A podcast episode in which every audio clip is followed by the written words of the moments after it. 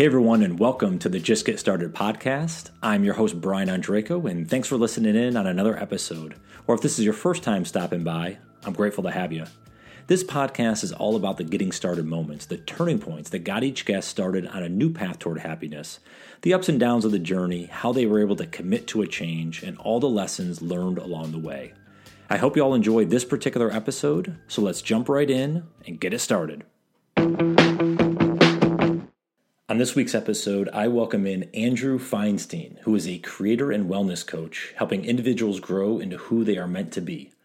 By reconnecting you to yourself and helping you be your own coach, Andrew brings out the true nature within you, giving you love of your life, your job, and your relationships. He is the author of the best selling book, Find Your Mind, and an endurance athlete.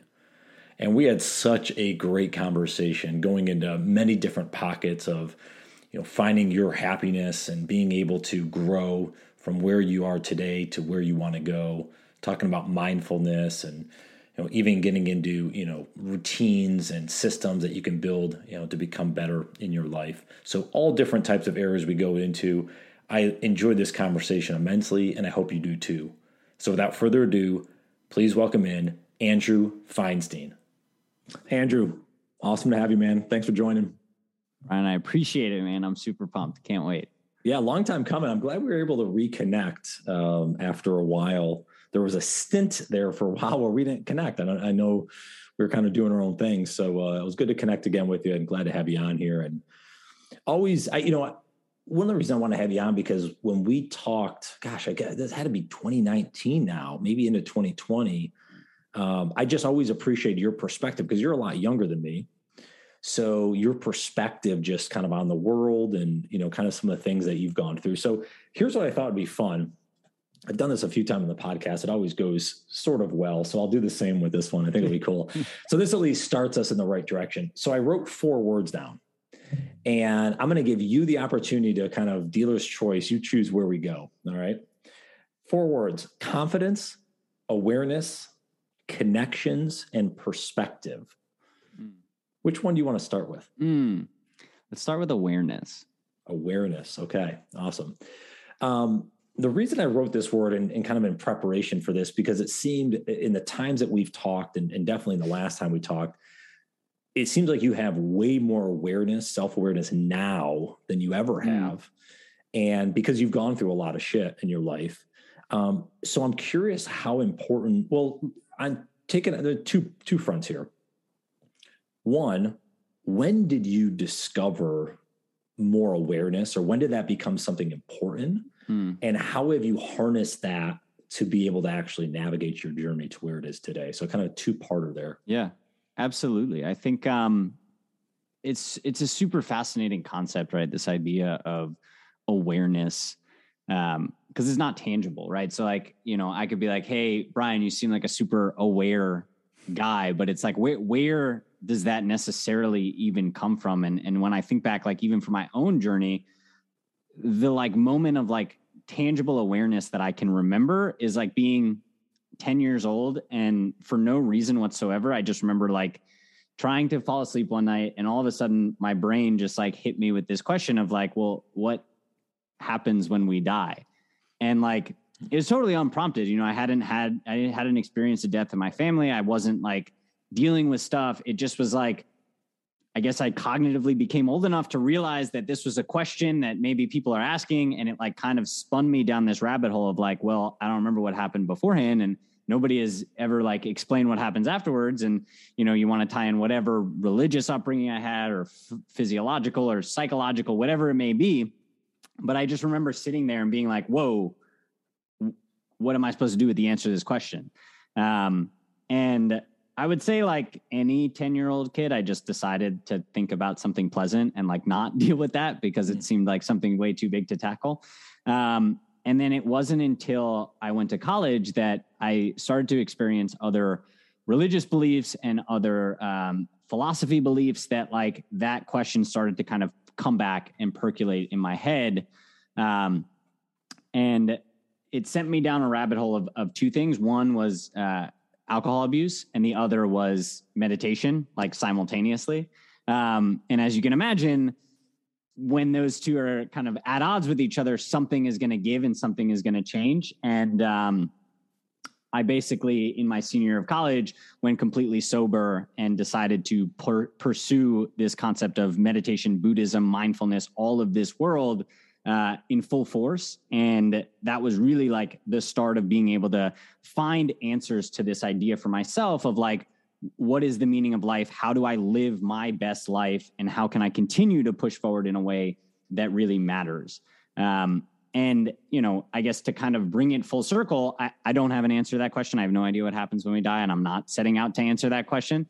Um, it was more so finding a little bit of peace within myself that allowed me to keep moving forward in a direction that I wanted to um, without having to have that question kind of like be nagging in the back of my head. Um, so, you know, awareness for me is something that's kind of always been there, but something I didn't really understand until I kind of had this like you know enlightenment moment of hey i can't drink my entire life away i need to figure something else out basically well one of the uh, quotes i love from confucius I, I, discovered a few years ago is something along the lines of we have two lives. Yep. And the second begins when we realize we just have one.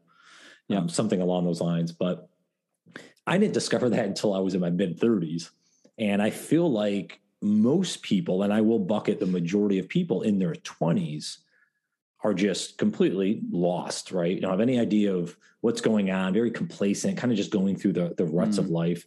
So I'm curious, going back to awareness a little bit, and maybe this kind of dips into perspective slightly, is how did you gain that, especially with alcohol being such a big part of your life?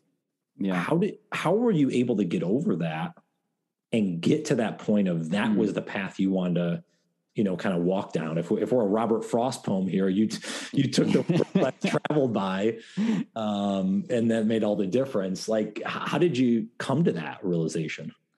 Yeah, I, I mean, it's super interesting, right? Because as you're saying, I do feel like in in college and in your 20s, I don't know if necessarily I would say people would agree to like, hey, I'm in a rut, or like, hey, I don't know what I'm doing because I think there's this like faux sense of like you're supposed to have it figured out and like drinking and partying and like all of these things are part of that, right? Like, mm-hmm. and that's kind of where I was. I was like, I'm doing everything right. You know, people say you're supposed to go to college, you're supposed to go out four to five times a week. If you black out, it's like not ideal, but like nobody's like, hey, this is like a problem, you know, like I mean, this stat always fascinated me is like binge drinking was defined as like having more than like three drinks in a night or something like that. I'm like, literally half of America does that like once a week at, at the minimum. Mm-hmm. Um, so it kind of became this thing where it wasn't like, oh my gosh, I have a problem. It was kind of like, no, I'm doing everything right, but something feels wrong.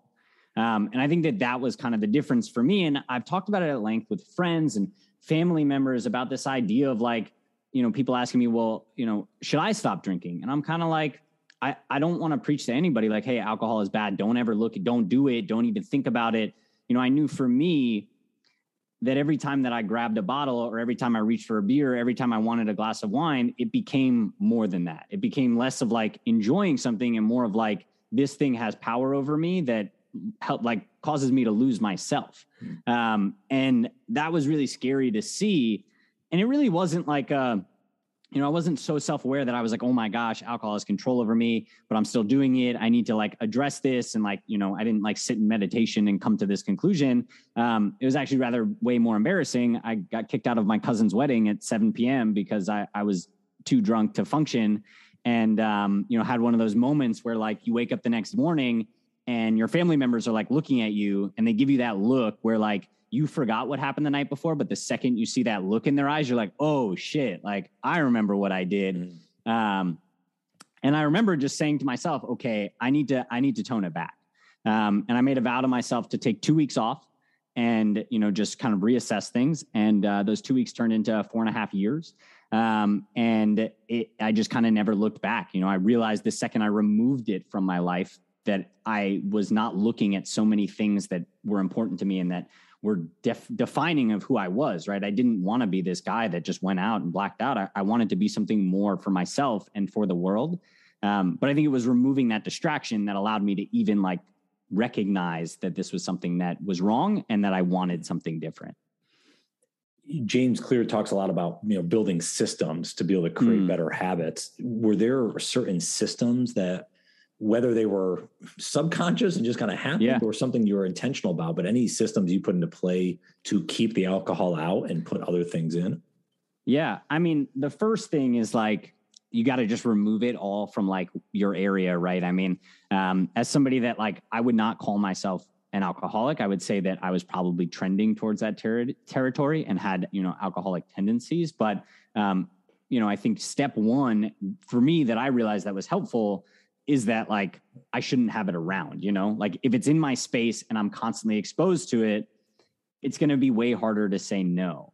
Um, you know, so for me, in my senior year of college, I just turned 21 three months prior you know, this is the year where like, okay, finally I don't need to use a fake ID and I should be able to just go out and do whatever I want. And I decided, you know, September of 2017 that I was done drinking and um, I stopped going out. Like that was literally the biggest thing that I had to do is like for at least three months, I stopped going out. Um, and I'm never going to preach this to anybody because I lost every single friend I had. Um, I had no idea that all of my friends were friends that I went out with. So, you know, here I am in my last year of college, which is supposed to be one of the best years of your life. And I have zero friends. I have no idea like who I am and I don't know what to do. Um, so, you know, I think the systems for me were kind of like everything was on like the fritz and I had no idea what was going on. And, um, you know, my goal at that point was just to do things that, you know, I thought would be things that you know the person that I admired, somebody that was five years sober, somebody that was living a life that looked to me like something I would want, I decided to just start doing stuff that they were doing from, you know, the fitness to the meditation to reading more and really just kind of replace all of my going out habits with these habits. Um, you know, at the same time, I, I, I, was pledge master of my fraternity, which is like the funniest like side story. Um, because, you know, here's this guy now that like is, you know, I'm not going to say hazing, but encouraging, you know, other kids to partake in, you know, brotherly bonding that is like dead sober the entire time. And um, it was a whole like, it was a very weird transition. But yeah, I think, you know, from a system standpoint, um, I didn't really have any systems because it was like a full shock to my body. And I think the newness of it just like, I, I just tried to figure things out. And then I think, you know, I would say three, four months in, I started to build things around that um, new life that I wanted for myself. That instead of like keeping the alcohol away, actually like made my new life enjoyable, right? Because I think that's a key difference in my mind is instead of saying like, how do I get rid of the bad? It's like, okay, well, how do I actually enjoy the good? You know, um, and I think that that really helped me build a life that that I was really proud of. You know, identity is something that we all struggle with, especially as we're making change, because we want to. We we have this idea of hey we fit into this group and now we're not going to be in that group and you know all the the stuff that comes with that I, i'm curious to understand did you i don't want to use the word lie but did you kind of have to act like oh i'm not drinking tonight or i'm not feeling good or like did you have to do things early on to still fit in being in the fraternity and being around those folks before they caught on or were you very direct of like hey i'm just doing this yeah I, I, think it's a great question. I mean, I love to even just talk about identity generally because I think yeah. like I've had moments in my life, even post uh, going sober, that like my identity was just shook into the core, and trying to like pick yourself back up from that is like, uh, you know, I mean, we obviously both know Rich Keller, and you know, this idea of like who you are is not what you do, mm-hmm. and I think like that gets very hard, especially like when you go from college into the real world world, and now it's like you do something. So like, tell us what you do. Um, but from the alcohol standpoint, yeah, I, I, think you know the first few months were really difficult.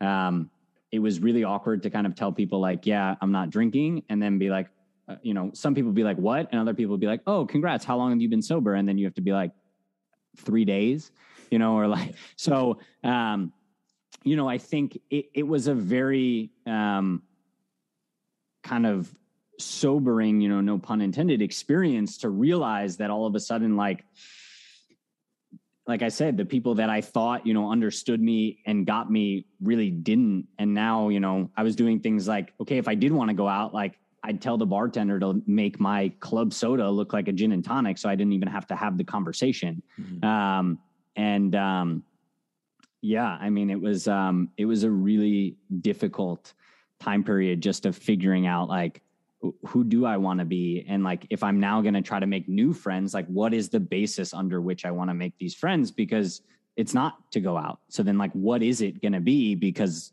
in college, there's not much else that you learn. Um, you know, you go out, you have school, and then like maybe there's another extracurricular you're involved in. But other than that, like, that's your life. Um, it's it's a difficult yeah. it's a difficult you know, when we talk about identity, um, and I, and I could take this out a few fronts, um, changing careers, but also like from the friendship thing. Um, you know, I look at it. I'm so grateful from the chance. You know, the fact is, I have.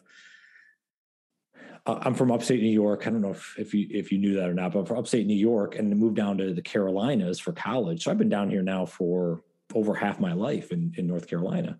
Wow. But I've been fortunate. Some of my best friends from New York live down here in the same area. Mm. They just moved down for various reasons.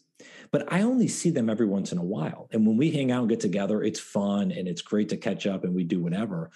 But we're just in different wavelengths on stuff. You know, I'm very much into entrepreneurship and and kind of this whole idea of like doing all these these you know projects that I do. And and they're into different stuff. And it's cool when we get together at times, but I, I've noticed this more in recent years I've, you know, the, you mentioned Rich Keller yourself, like I've grown these different circles because my identities change, where I want to go mm. in the mm. world, what I want to do. Mm. And that was a tough thing for me to kind of say, hey, it's not that I don't want to hang out with you, but I found other people that are kind of in a different realm of, of who I want to be around. Yeah. Um, so it's it's a and it, it's a tough kind of um, you know ping pong match, if you will, being able to be okay and saying, and and by the way, too, then there's that whole other group of just not talking to and move, removing those entirely. those people we don't want to talk about, but you know, those people that were you're like, like probably what you'd mention is, you know, hey, I you know I lost a lot of friends. Well, mm-hmm. the hmm. only thing is, well, did you lose them? Because are you are you really like sad that they're Absolutely. not there, right? Because they maybe were pulling you down, or as I like to look at from a support system, and, and I'll kind of throw it back at you, is like, were, were they there when you were saying, Hey, I'm going through this struggle, there to support you? Was anyone even there for you? Or they were like, Oh, he's doing this other thing, we're not even bothered with it. Because that's not true friendship. Yeah.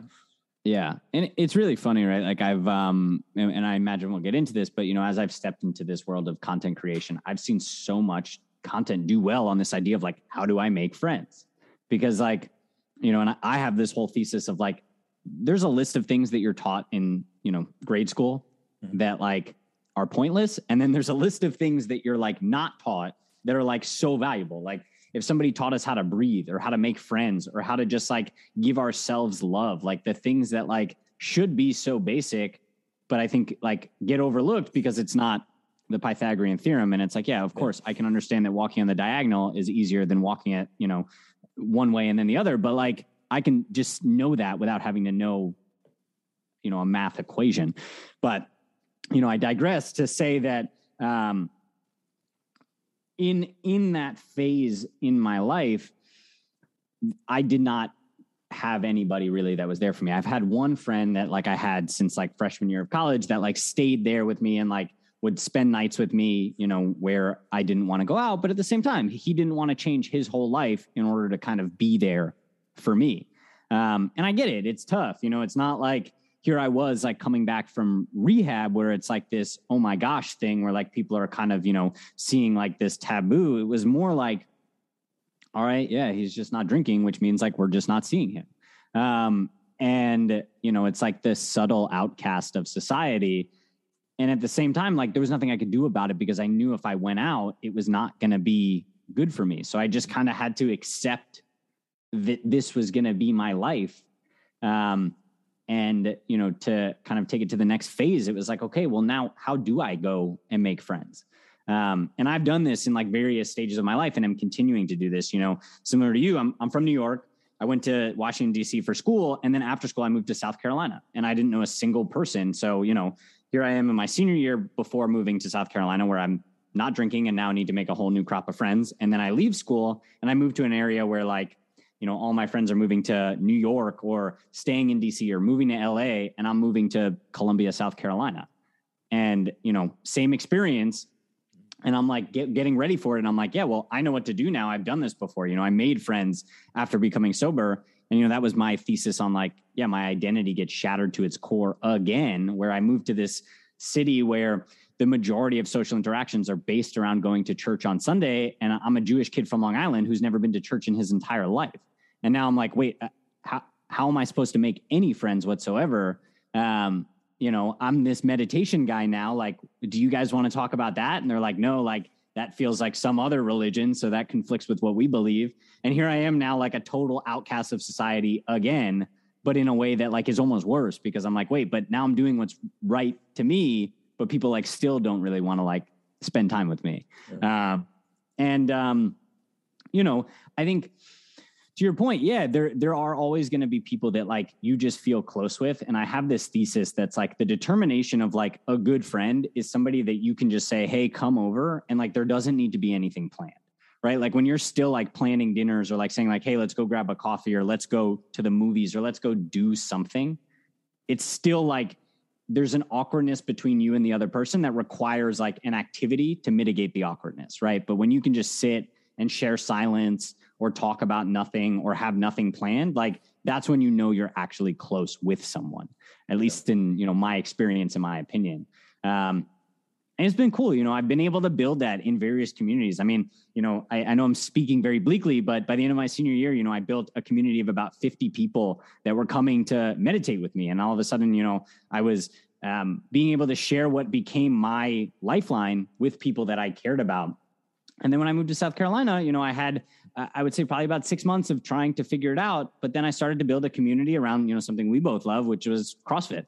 Mm-hmm. Um, and, uh, you know, that really helped me kind of in that next phase of my life. And then I moved back to New York and I was able to build a community of people that, you know, kind of hit all of the things that I was focused on. Um, and most recently, I've moved across the country to Los Angeles. And I am currently in this exact moment in the same phase of figuring out, okay, I'm obviously growing as a human. We're all changing. If you're not changing, you're dead. And even when you're dead, you're still changing because your body decays. But you know, we're always changing. So in this moment right now, I'm dealing with the same thing. Hey, I don't know who I want to become in this next phase of my life. I'm figuring this out. So who are the people that I want to surround myself with that can help me grow, right? Because I mean, and this will be the last point, and I'm putting a lot into one answer, but you know, we're the combination of the five people we spend the most time with. So if you have a vision of who you want to be, you need to surround yourself with people that are going to help you get there, right? And I think, um, you know, in every phase, figuring out who are the people that are going to be there for me, that are going to help me, that are going to help me grow and not stay stagnant, and then who are the people that are like sucking my energy away from me, and how can I understand that like some friendships can just not necessarily be the friendship that they've always been. You know, it's okay yeah. to not say goodbye to people forever, but you don't need to like have somebody around and like be forced to hang out with somebody that doesn't serve you and your future life purpose. Yeah, I think, and that goes back to kind of how maybe how awareness, you know, um, connects to connections of being mm. aware of that this is it, right? This is where I'm at today. It's different than a year ago or five years ago, and being okay with not having those people in the the room, if you will, right? Yeah. Those same people. Um, and I think partly I, I've noticed this too, and it seems like you have as well, where you know you talk about the meditation stuff i've seen this a lot now it's been four and a half years doing this podcast and, and with crossfit obviously it's been almost the, maybe yeah. the same amount of time maybe a little less but like i've i've had a lot of people more recently and, and it, it feels good i'm not gonna lie where it's like they'll reach out and they'll be like hey been following your journey or been seeing yep. this or been, wow, it's cool. And the, the point I want to make is like, if you're doing the stuff that you believe in, that makes you happy, um, that makes you, you know, I the, the, the phrase that gets overused today, like fills up your cup, you know, yep. whatever. Yep. Um, I like that phrase though. But uh, you know, if you're doing those things and you're not worried about what does it look like, you're just like, mm-hmm. hey, I'm being a good person, I'm being positive, I'm doing the things that I want to do it starts to attract the right people. Yeah. Right. Obviously, if you're doing other things, you're talking about drinking a lot and going to bar. Well, you're going to attract those people. You know, you are the mm-hmm. average of the, the, the handful of people you uh, hang around with. So I think it's important. Um, you know, kind of the last point I'll make on this is just, especially folks listening in, like, it took me so long to realize that I just have to make decisions that are best for me. Mm. And you could say, well, that's selfish or whatever, but not in like a neg, you know, not like in a yeah in a way yeah. like you're hurting people, but like, hey, what do I want to make this decision and go do? Do I want to go to CrossFit this afternoon? Yes, I do. Yeah. I enjoy doing it because it does X, Y, and Z for me. Great, I'm going to do that. But because of that decision, it now puts me in a different light to other mm. people mm. unintentionally, right? It's just like it just happens. Um, so I think that's important is like finding friends and and uh, having the right connections. Well, part of that starts with you finding yourself. Yep. You know, and if you find yourself, it's amazing how that it makes it so much easier and clearer to figure out yep. who the right people are to be around. Yeah. I, I mean, I believe, and you know, this might be slightly controversial or come off like not in the best way, but in my mind, I think the best thing that people can do is be selfish, you know, to an extent. I think like don't be an asshole. You know, I don't know if we're allowed to curse on this show, but don't don't be a jerk. Yeah, to, don't be an asshole to the world around you. But if you can, to your point, fill yourself up, you can be of value to the world in such a better way. I mean, we know this, even if like you don't know this, you know this. Like the moments where you feel like shit about yourself are the hardest moments for you to be there for anybody else. But when you feel good about you, you're able to like you walk down the street with a smile on your face. You know, it's a completely yeah. different environment. It's even just like the difference between hey, I smile at somebody that's walking past me on the street versus like I keep my head down to my my head down and my AirPods on because I hate everything and everyone. Um, and like I don't know, you don't like you never know what even just like one little action can do and that's why like i do try to focus on having a routine every morning that fills me up and it's like it is selfish you know? Like yeah i probably should like be there for other people more. Like i probably should wake up in the morning and like call my mother because like she loves hearing from me and it would make her day. But if i'm not doing the things that fill me up i'm useless to the rest of the world. So yeah. you know i believe be selfish obviously to an extent in a way that allows you to then be there for other people more fully and I think, you know, I was, you mentioned some earlier, I was pointing to my shirt. I have my Be Kind shirt on here. Um, is it's a choice. Kindness is a choice, right? Yeah. Kindness, I, I fully believe that anyone can be kind if they want to be kind. But yeah. yeah. when you're in a crappy mood, when you're not feeling good, when you're depressed and whatever, it's hard to be kind in those moments. Mm. Um, so when you are doing the things that you want to do, when you're active, when your mind is in the right spot, that's what that's the time when we pay it forward or yeah. we do these acts of kindness more and more so that and that's why my encouragement i'm always it seems like i'm having this conversation it seems like every other day with folks i'm like what are you doing to create better energy in your life mm. are you getting up mm. and doing a morning routine are you getting enough yeah. sleep are you working out are you uh, having good connections like yep. and if you're not th- this kind of is like what are you removing? And then what are you adding? You know are you adding yeah. good energy? Are you removing the bad negative energy? You know you made that choice. Hey I'm, I'm removing the alcohol because it's doing these negative things to me. And you added in more meditation. And ultimately yep. that added in more friendships and so on and so forth. So i think it goes back to that awareness piece is like being able to realize like these are the things i want to do. These are the things that make me happy or mm-hmm. happier. And if you start doing more of those things now you can give more to the world in more of a natural way. It's not forced, you know? Yeah, absolutely. I mean, it's kind of like, you know, I have this philosophy on like Maslow's hierarchy of needs, right? Which is like that classic psychological pyramid where it's like, all right, you need your basic needs met, then you need, uh, you know, your belong needs, your self esteem, uh, and then eventually, like, you know, at the top is like self actualization. What's your purpose in in this life? Um, and it's kind of like, in my belief, I'm like, yeah, get your basic needs met. But then, like, where I think a lot of people like miss out is like you're trying to, you know, find the things that are going to get you money or they're going to get you, you know, kind of success in like the sense of like, what does the world think of me? Um, but, you know, I look at it and I'm like, if you can have your basic needs met so that like yeah you have you know the money to be able to sustain a lifestyle that like fills you up. The goal should then be like what is your damn purpose on this planet? So then the rest can kind of funnel in right? Um, when you start to figure out like what are the things that really fill you up with energy then it's like those are the people you should surround yourself with that like vibe with that as well. That's the job that you should find for yourself because like a third of our life is literally spent at work. So like you should at least do something that is important and matters to you. And like ultimately then your basic needs get met by the purpose that you created, right? Because the money that's now coming in to sustain you and the food uh, on your table and the roof over your head is hopefully supported by something that actually matters to you.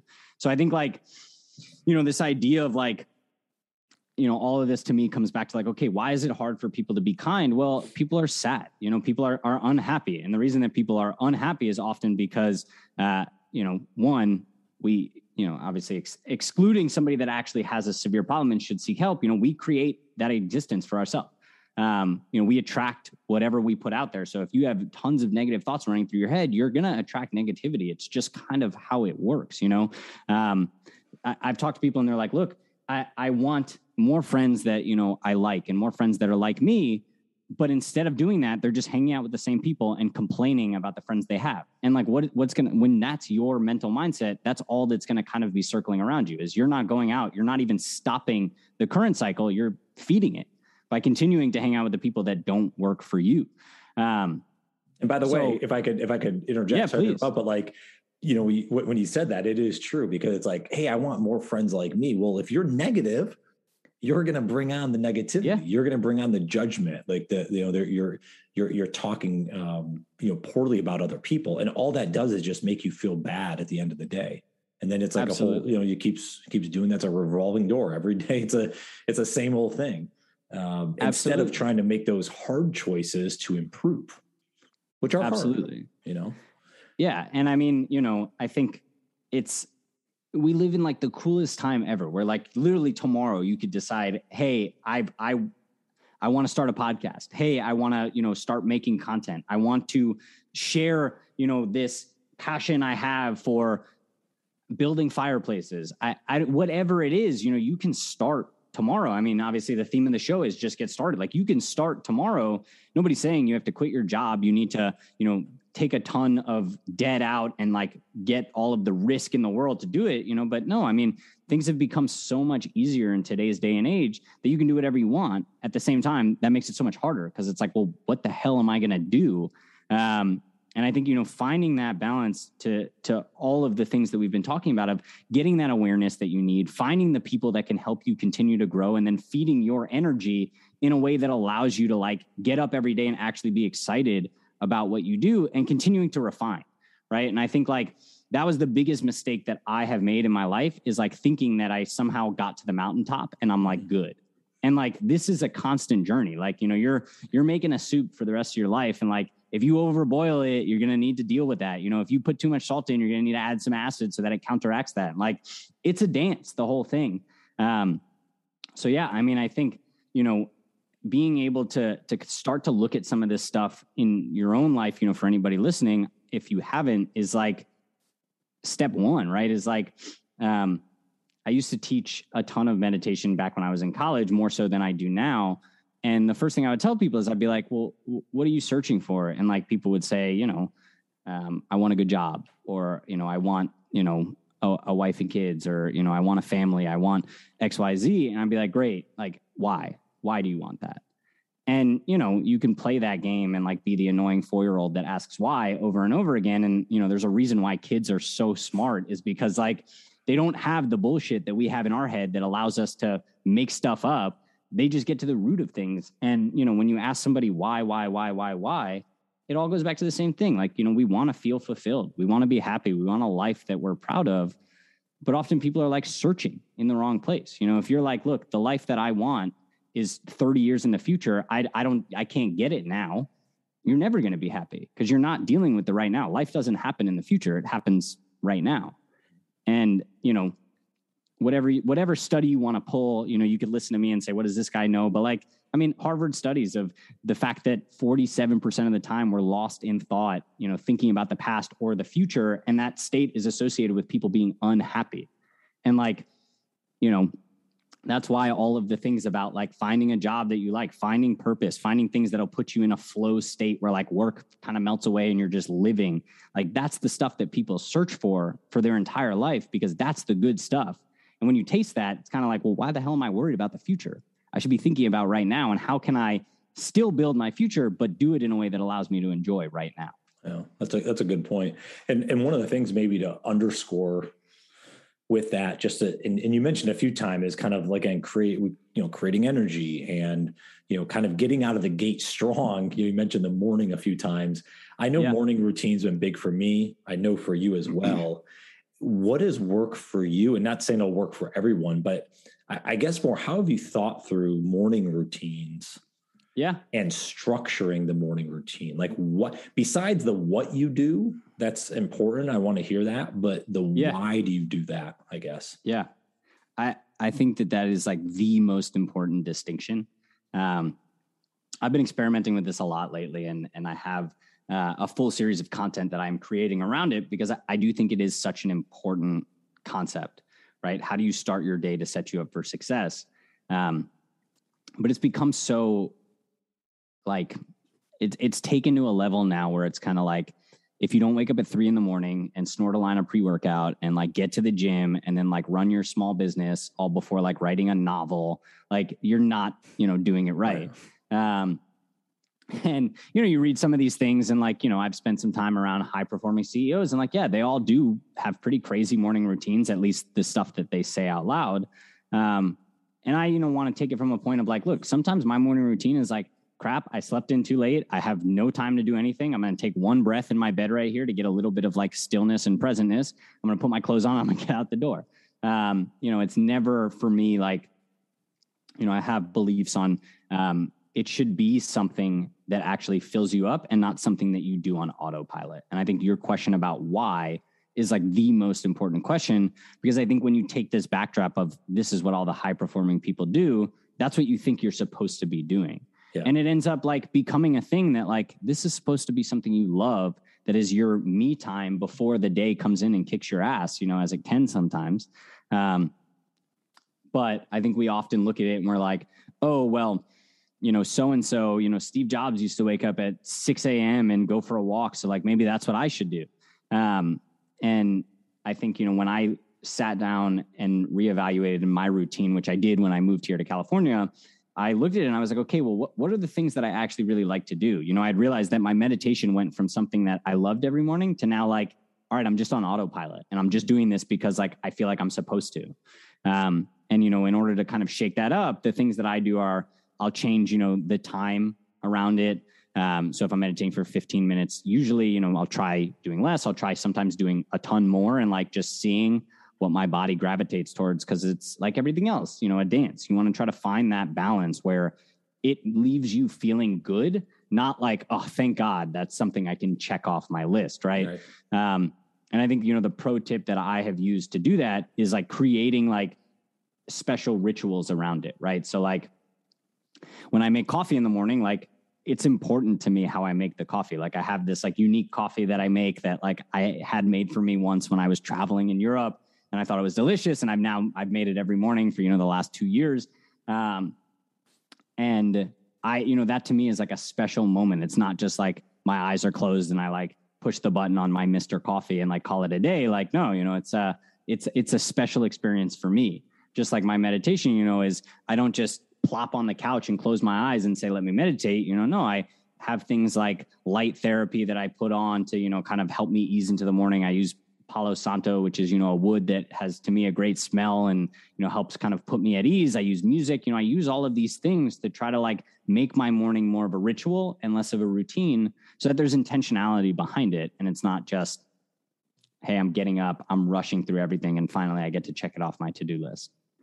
Yeah, the, and and that's something too. The morning routine, like I said, going the the why. I, I remember having this conversation with a friend last. I think it was last fall. We were having dinner or something, and he was like, ah, I want to start working out again. I got to start running. And I said, Hey, why don't you get up in the get up in the morning before it gets crazy? He's got a young child.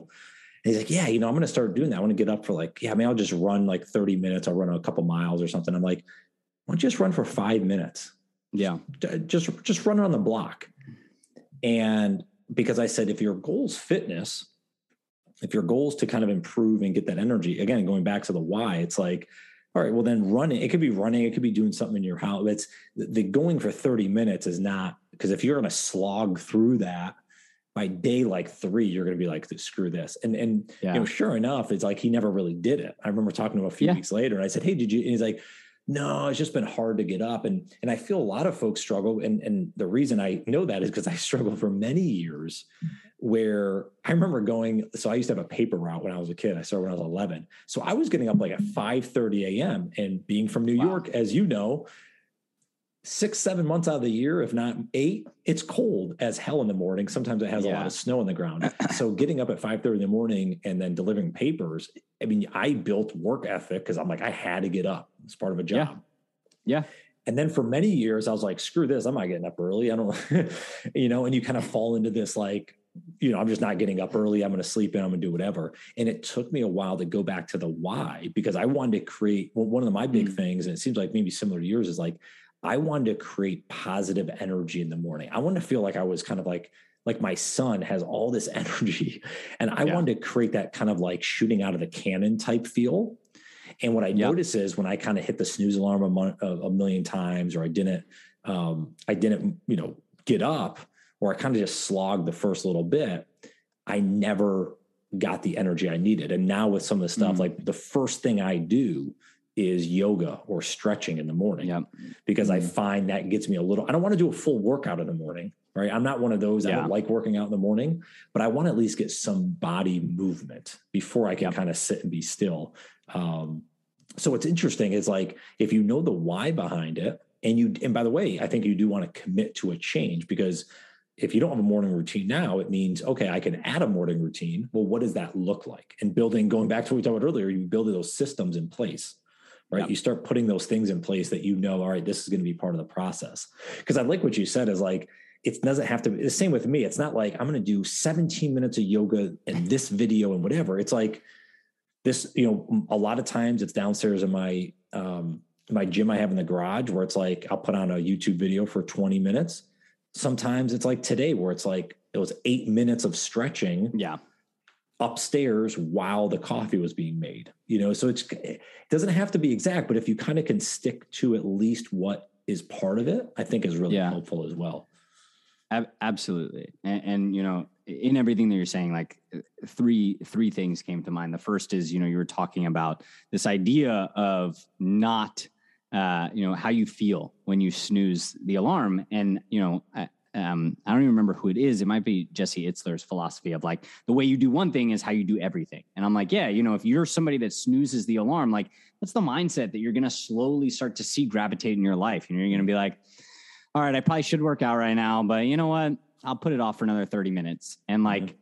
You know, it's one thing with snooze snoozing the alarm because it's like, look, eventually you're getting out of bed. You know, it's like going to happen. But with other things in your life, like if you snooze the idea of working out for too long, you're not going to do it and you know these are the things that are going to start to happen in your life and you know i think it's funny because it's something so little right is like just hitting that snooze button which is so easy um, but if you don't take action in your life like that just becomes the habit that you built um, whether you like it or not you know it all connected to this idea of like the energy that you're putting out there is what you attract so if you're somebody that's a snoozer like that's kind of what your life is going to turn into and i'll say this is somebody that like is and has been a chronic snoozer in my life. And I've seen it show up. And then every time I see it, I'm like, okay, gosh, I need to work on getting up in the mornings because this sets the tone for how I feel throughout the day. You know, so I'm not sitting here on my high horse saying like, don't snooze. I'm like, look, I'm I'm part of this problem myself. Like this is how I live my life, mm-hmm. but it affects everything that I do. And that's why I put so much effort into both my morning and my evening routine because without my evening routine, I don't go to sleep at the right time and then I can't wake up in the morning. Um, you know, we can talk about all well, of that, but no, you're right. Well, you you actually just hit on what I was going to throw in there is like, I think everyone listening in, it's something to really take a, you know, almost like a, a stock of, if you will, is like, where are you like throughout the day where do you get stuck? Where do you feel? And i know mm-hmm. for me the my bedtime routine is way more important than the morning routine. Yeah. Because if you know i think it goes back to dr matthew walker uh, wrote a great book called why we sleep. And i remember one of the things in there is like if you're waking up every day by an alarm it means you're underslept. Mm-hmm. you should be naturally waking up and so if if you are waking up by alarm every single day doesn't mean it can't happen sometimes but if it's every day then you have to kind of backtrack and say all right am i going to bed am i falling asleep at the right time if i'm not well, now how do I start putting in those routines yeah. as well at the end of the night to to kind of calm me to get me into bed yeah. early? So I think there's a th- this is not like a you know the one size fits all or you got to do this or that. It's I think it's taking stock of the entire day and figuring out what are different things that we can look at um, each individually. And it, I think partially, by the way, this all goes back to yeah i think you mentioned it or like the kind of this hustle culture we've had is like yeah i got three you know I love Jocko, but he's taking pictures of his watch at 4:30 a.m. I'm like, sorry, Jocko, I ain't getting up at 4:30. Um, but you know, but that's that's for him. And I again, yeah. I love what he's about in his in his stuff. But it's like that's for him. For yeah. me, it's different based on maybe when I want to go to sleep or when I want to wake up or different things I want to do during the day. So I think this goes all the way back. It kind of circles our conversation to if you're aware of who you are, what you want to do, yep. what are the decisions you want to make, and the people you want to be around, that helps kind of make some of these decisions themselves, if you will. Absolutely. Absolutely. And I think, you know, to to piggyback off it, it's even in that, you know, that same book by Matthew Walker, he talks about the fact that some people are wired for mornings and other people are wired for nights. And, yeah. you know, it, you know, unfortunately, our society is wired for a nine to five schedule. So, you know, mm-hmm. there is not full wiggle room. But I think knowing which one you are, just based on, you know, to me, this is like the the uh, age old test. And I don't know, maybe this applies to you, maybe it doesn't. But I always tell my friends, I'm like, all right, when you were in school and you were working on a project really late at night, where you're you you have two choices. It's either I'm going to stay up until this is done, or I'm going to go to sleep and I'm going to wake up really early and do it. And like I consistently see this, like the people that are like, yeah, I I would go to sleep and wake up early and do it. Like those are morning people. Those are people that can get up early and get their stuff done. I'm like, no, I was staying up until 6 a.m., 7 a.m. It didn't matter how late I needed to stay up to get this done because I didn't believe that I could wake up in the morning uh, if I didn't like have proper sleep. So I'd rather just push through. Um, but I think knowing which one you are allows you to then build routines around that, at least to some extent, right? I can wake up at 5:30 in the morning. I don't. You know, my routine is I wake up somewhere between 6:30 and 7. I meditate for, you know, 30 minutes, give or take. Uh, I, you know, try to get out for a run before, you know, kind of the day starts for me around nine. I do some journaling and then I make my coffee. And, you know, usually by 8.39 i'm showered i'm eating my breakfast and i'm ready to start the day. Um, but it moves and it changes and it's flexible. And i have you know this is like another pro tip for anybody. I have a quick routine that's like if i wait sleep in too late or if i'm in a different city or if i'm traveling that's like 15 minutes long right? I meditate for five minutes. I do five minutes of stretching and you know i uh, write down a few words like on my journal app on my phone. Um, and it's the same concepts, right? Which is something that I think people need to also take stock of is my routine is movement, stillness, and reflection. Movement is some form of exercise, stillness, some form of, you know, meditation or just like calming my body down and reflection, some form of journaling or talking to somebody, etc. Um, and it's like, as long as I know what the themes are, I can do my routine anywhere at any time, you know, that can at least mold and adapt with the craziness that can sometimes be life. Mm. I really like how you kind of I don't know if I've boiled it down to the simple movement, stillness, reflection. I think that's exactly what I do. um, I don't, I don't. It's what most people it. do. yeah, I don't phrase it like that, but no, that's. I, I actually think that's um, because when we do travel, sometimes we get off our schedule, or we do, you know, we have different things that are coming up. But I think if you can categorize it, that's an interesting way of uh, of approaching it for sure.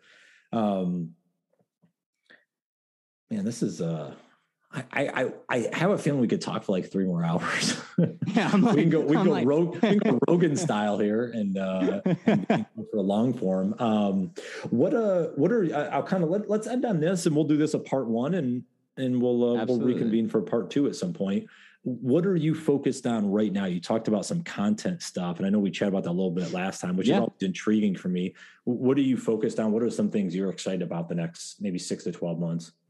Absolutely. Um, you know, we didn't do much of kind of the background story, and, and I'll tell it in six seconds. But basically, I've done everything from a financial analyst to leading startup teams to writing a book, and you know, kind of have uh, in my short five year long career thus far have I feel like taken many different roles in many different seats. And um, most recently, back in October, uh, I quit my job to go out on my own for the first time in my entire life, um, and it has been great and it has been terrible and it has been uh, I, I, would never trade it for anything but i think you know the one thing that i'm sure you learn the second that you go and become an entrepreneur is like it's not the sexy lifestyle that like is the personified successful entrepreneur right? There are these days where like all you want to do is sit on the couch and cry about the fact that like what you're building isn't working.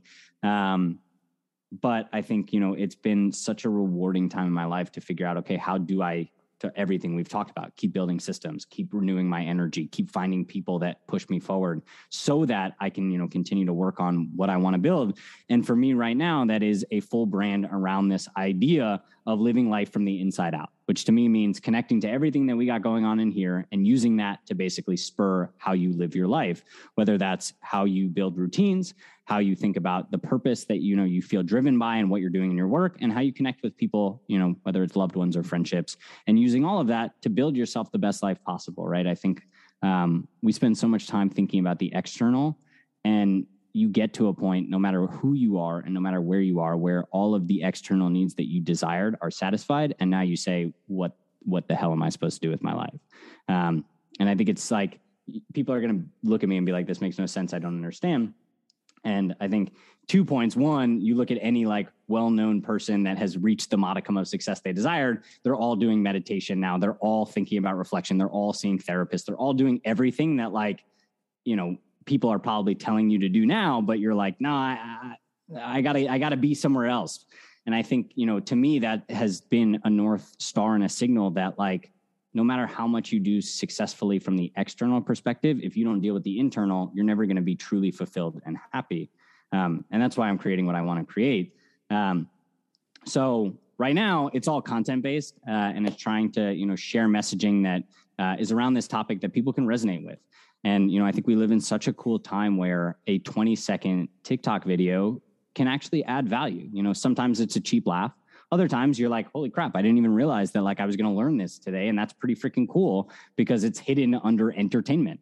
Um, and I think, you know, in our world now, what I am excited about is that platforms that exist today that didn't exist two years ago, five years ago, 10 years ago, allow you to really build an audience around whatever it is that you want to talk about. Um, so I think, you know, anybody that's got like a mission or a message or something that they want to share, or even just an idea that you think is good, pop onto a platform like TikTok, make a video that's 20 seconds long talking about it, see who gravitates towards it because the way that things work in this world is just absurd um, in the coolest way. Uh, mm-hmm. so, you know, that's what I'm excited about is being able to see more people have a belief and be able to start sharing it and be able to have people gravitate around it. Mm.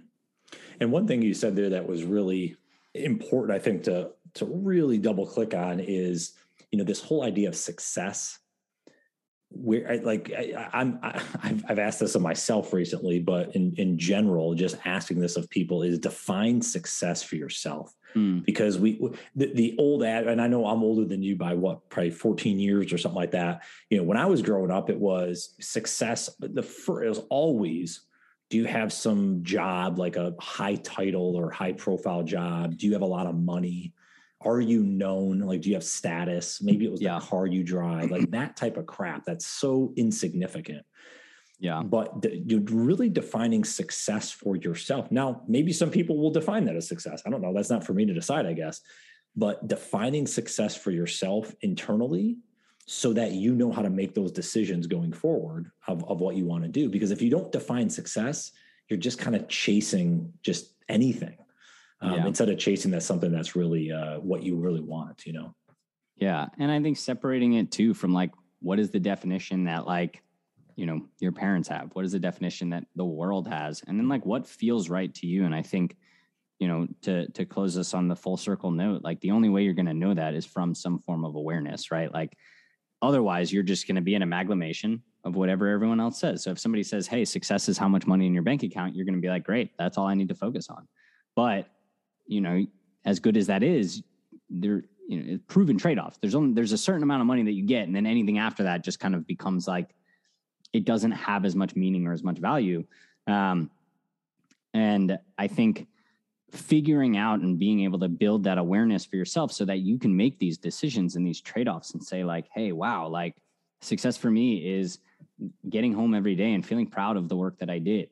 Um, even if it didn't reflect necessarily in the numbers today, mm-hmm. uh, you know, because it's never going to be like even the biggest companies in the world never have fantastic days every single day. So I think, you know, this mindset that we have of like, it needs to be perfect always um, is so like difficult to maintain and so difficult to, to kind of set yourself up for.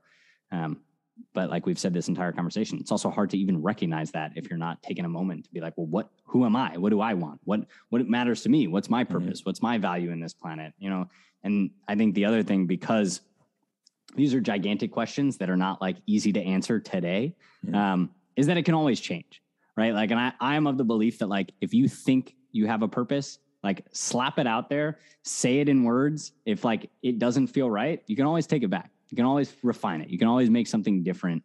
Um, we are never tied to like who we were and who we are, and you can always change. And I mean, you are always changing. So, um, just by the nature of our universe. Uh, but I think you know, letting people know that it, nothing is so serious, right? Like I'll tell people right now, my purpose is trying to help people live life from the inside out, and like I have no idea what that means. It just sounded right, and like it feels right now. But I don't know. Catch me part two. I might be saying something completely different. well, in the in the words of Rich Keller, right? Who who we are is uh, or what we do is not who we are. Absolutely. But who we are should drive what we do. So absolutely. Angie, this is awesome, man. Where can everyone give you a, a digital high five, say hello? What's the best spot? I I appreciate that, man. Right now, my biggest focus is on TikTok. I think it's such a cool platform. Um, I think for anybody, you know, uh, I'll give my age out. I'm 25, so I, I rejected this platform for so long as being like this is for Gen Z. I'm a millennial, et cetera, et cetera. Now I'm like, all right, I'm an idiot for not being on this a year ago because like anybody that was is able to build an audience around like the stuff that they're talking about. Um, and uh, any handle that I have there, Instagram, anywhere else, YouTube, is all just my first name, Andrew, and my last name, Feinstein. Uh, and you should be able to find me. I have a nice bright yellow picture or yellow background in my picture, so it'll stand right out to you right away. Awesome, dude. Thanks so much, man. This was a lot of fun. I appreciate you uh you coming on and sharing your journey, man. Likewise, man. I appreciate you a ton and I I can't wait to uh to be able to come back, do a part 2 and keep uh inspiring the world to get started because I think it's super important. Hey everyone, just one more quick thing before you skip along in your day. You know, if you do enjoy this content or other things that I've put out, or just enjoy learning more and trying to adapt your thinking uh, to become happier each and every day, there's a couple things that you may benefit from. Um, if you go to my website, brianondrako.com forward slash subscribe, you can sign up for my newsletter that goes out once a week. And that's really a digest of a lot of information that I gather throughout the weeks, whether it's a new video that I think could be informative or a podcast that's been valuable to me, book that I might read, etc. Um, secondly, I blog three times a week, and these are more micro blogs, one to five minute reads, short, digestible blogs that'll send right to your inbox on Monday, Wednesday, and Friday morning. So check that out on my website, brianondrako.com forward slash subscribe, if you think it's something you might enjoy. I hope you all have a great day, a phenomenal week, and we'll talk to you soon. Take care.